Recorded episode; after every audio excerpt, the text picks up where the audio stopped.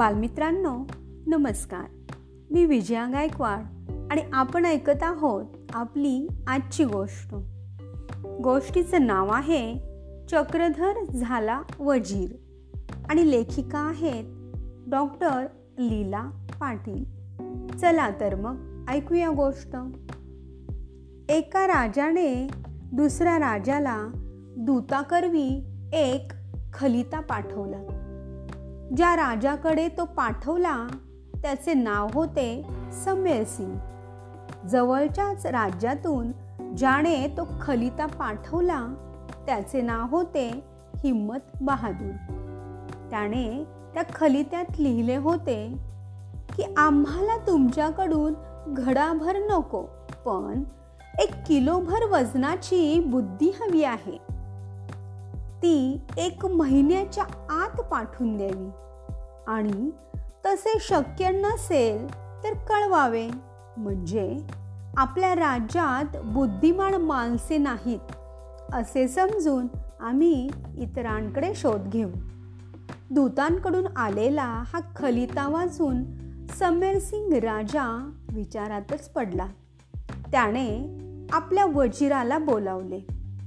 बुद्धी पाठवून देण्याचा हुकूमही दिला. वजीर हुशार पण बुद्धी पाठवून द्यायची कशी? असा त्याला प्रश्न पडला. त्याने खूप विचार केला. मात्र मार्ग काही सापडेना. तो राजाकडे गेला. त्याने आपल्या मंत्रिमंडळाची बैठक बोलावण्याची विनंती केली. त्या बैठकीत वजिराने तो खलिता वाचून दाखवला. मजकूर ऐकून मंत्रिमंडळही गोंधळून गेले. कोणाला काही सुचेना. शेवटी राज्यभर दवंडी देण्याचे ठरले. जो कोणी किलोभर बुद्धी दुसऱ्या राज्यात पाठवून देण्याचा मार्ग सुचवेल त्याला एक हजार मोहरा बक्षीस दिल्या जातील अशी दवंडी देण्यात आली. राज्यातील प्रजासुद्धा बुचकळ्यातच पडली. बुद्धी म्हणजे वजन न करता येण्यासारखी वस्तू. तेव्हा ती कशा स्वरूपात पाठवायची आणि कशातून पाठवायची याचा जो तो विचार करू लागला. कोणाला काही सुचेना. एक तरुण कुंभार काम करत होता. उन्हाळा जवळ येत चालला होता. आणि तहान भागवण्यासाठी गार पाणी लागे त्यामुळे माठांची मागणी वाढली होती. माठ म्हणजेच पाणी ठेवण्याचे मोठ्या कळशी एवढे मातीचे मडके. मडकी तयार करत असताना त्या तरुण कुंभाराने त्यावर विचार केला. त्याचे नाव होते चक्रधर. चक्रधर हा कसबी व कल्पक कुंभार म्हणून प्रसिद्ध होता. बुद्धी कल्पकता आणि कौशल्य याच्या सहाय्याने तो सुरेख मूर्ती बनवेल. चक्रधरने नदीकाठचे अगदी किलोभर वजनाचे पांढरे चमकदार आणि छोटे छोटे दगड आणले. मडके घडवताना त्यात टाकले. शेवटी त्या माठाचे तोंड बंद केले.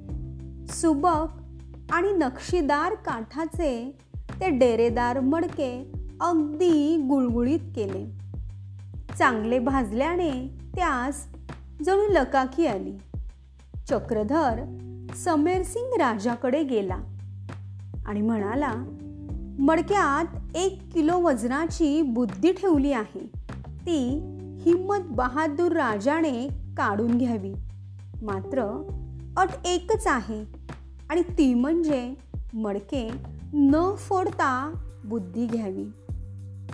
चक्रधरची हुशारी राजाच्या लक्षात आली. त्याने ते मडके आणि सोबत खलिता हिम्मत बहादूर राजाकडे पाठवून दिला. हिम्मत बहादूर राजाने तो खलिता वाचला. आमची विनंती अशी की आमचे मडके न फोडता आतील बुद्धी काढून घ्यावी आणि मडके परत पाठवावे. तसेच आपल्या दरबारातील बुद्धीची उणीव एवढ्या बुद्धीने जर भरून येत नसेल तर आणखी मडकी भरून ठेवलेली आहेत तीही पाठवून देऊ. खलिता आणि मडके पाहून हिम्मत बहादूर राजा आश्चर्यचकित झाला. समेर सिंगच्या राज्यात अशीही बुद्धिमान आणि कल्पक माणसे आहेत हे त्याला पटले. त्याने मडके आणि आभाराचे पत्र पाठवून दिले.